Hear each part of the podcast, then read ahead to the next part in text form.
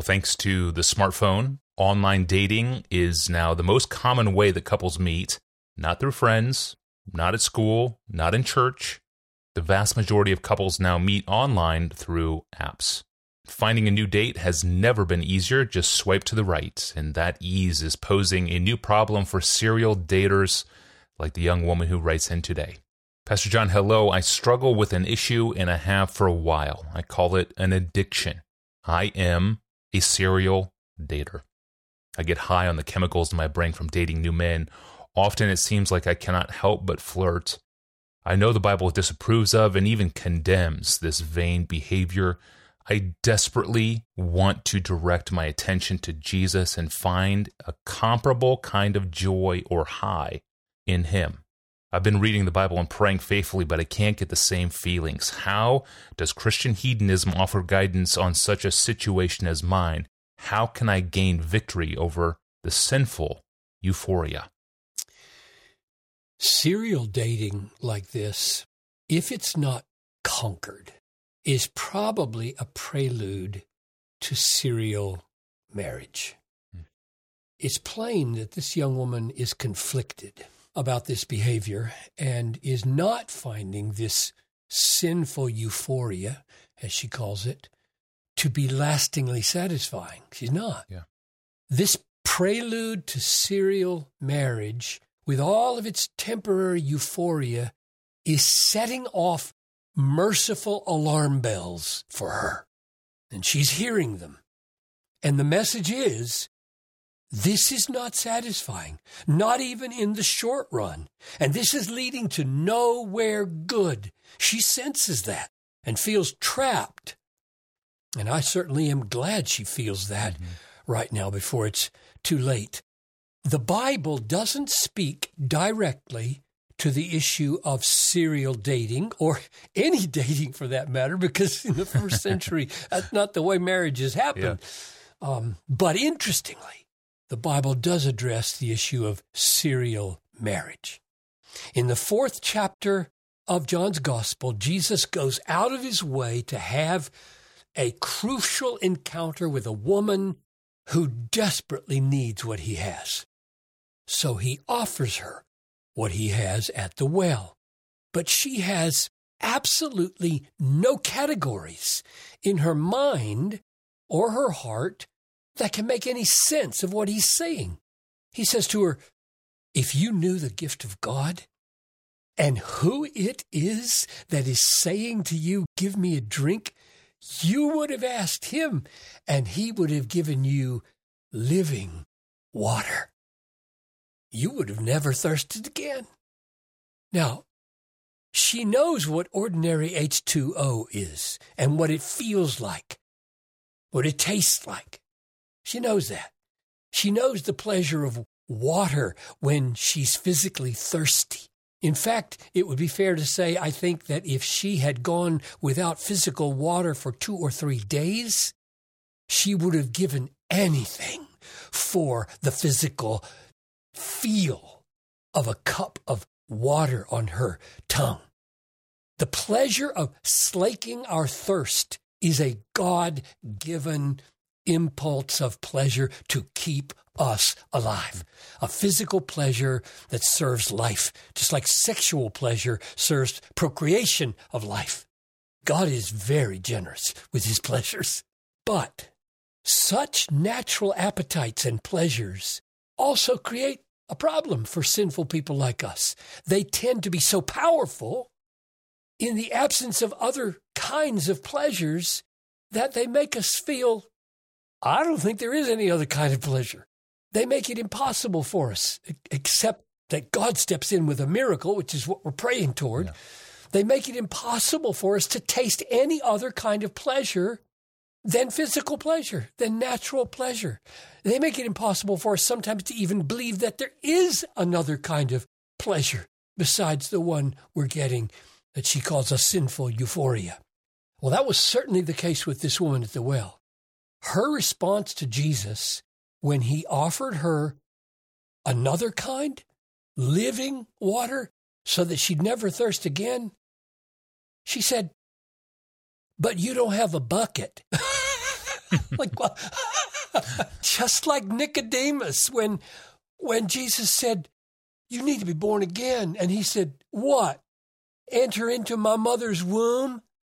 So Nicodemus had no category for the reality of the new birth, and this woman has no experiential head or heart category for living water that could come from Jesus in a relationship that would be deeper and better and and longer in in its pleasure than the physical water could ever give. She doesn't know what he's talking about. She can't taste it.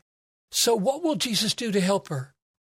Well, out of the blue, he introduces serial marriage. He says, uh, "Go get your husband and come here." I can, you know, the look on her face like, well, I thought we were talking about living water. Water that you, you drink and it will satisfy you forever. Whoever drinks of this water will never be thirsty again. She doesn't have a clue where Jesus is about to go. Hmm. She says, I don't have a husband. And Jesus says, Right. And then he drops this bomb and, and mercifully designed as a bomb to blow up the limits of this woman's capacities for pleasure. That's what the bomb is designed for to blow out the walls of her limited pleasure. And I'm, I'm praying for that bomb to drop in this APJ. Hmm. He says, That's right, you don't have a husband. You've had five. And now you're living with the sixth, and he's not even your husband. Now, number six is the tip off here, the tip off of the problem. She hasn't been widowed five times. There's always been a need for number two, then number three, then number four, then number five. Now number six, and marriage be damned. Who needs it? What I need is a man. What I thirst for is number six, and then maybe number seven and eight. Jesus hasn't changed the subject. The issue is still the same. She has cravings that are, that are destroying her life with serial marriages and she has no capacities, as far as she can see, to get this kind of satisfaction anywhere else. And there's the problem. What Jesus offers her in a relationship with himself is deeper and better and longer. It's not the same kind of pleasure. And Jesus touches the brokenness of her life with a view to awakening her capacity to taste a deeper, better, longer kind of satisfaction. And this woman who wrote to us says that uh, this sinful euphoria keeps her flirting with man number one, man number two, man number three, man number four, man number five, man number six. And then she says, I desperately want to direct my attention to Jesus and find a comparable kind of joy or a high in Jesus. I've been reading the Bible and praying faithfully for that, but can't get the same feelings. Neither Christian hedonism nor the Bible ever promised anybody in sin the same feelings. They didn't promise the euphoria that we get from sinful behaviors. What the Bible and what Christian hedonism offers is deeper, better, longer pleasures than the fleeting euphoria of sin. In Hebrews 11, Moses turns away from the fleeting pleasures of sin in Egypt in favor of a difficult life because it says he was looking to the reward. The Christians in chapter 10 of Hebrews joyfully, joyfully accepted the plundering of their property because they knew they had a better possession and a lasting one. Better, deeper, lasting. This is why faith is so important. Hebrews 11 says faith is the substance of things hoped for, namely the reward Moses was looking to and the better lasting possession that the Christians were looking for. They believed, they believed, they had faith in Christ. They embraced him as their greatest treasure, and in that faith they tasted the substance, the deeper, better, lasting pleasure that Christ offers, that Christ is. And sustained by that taste, they waited for the full reward. So, my plea to this young woman is turn away from the fleeting pleasures of Egypt, the euphoria of serial dating, and take hold of Jesus in faith. And when he says, Everyone who ever drinks of the water that I will give him will never be thirsty again. The water that I will give him will become in him a spring of water welling up to eternal life. Believe him, trust him, embrace that.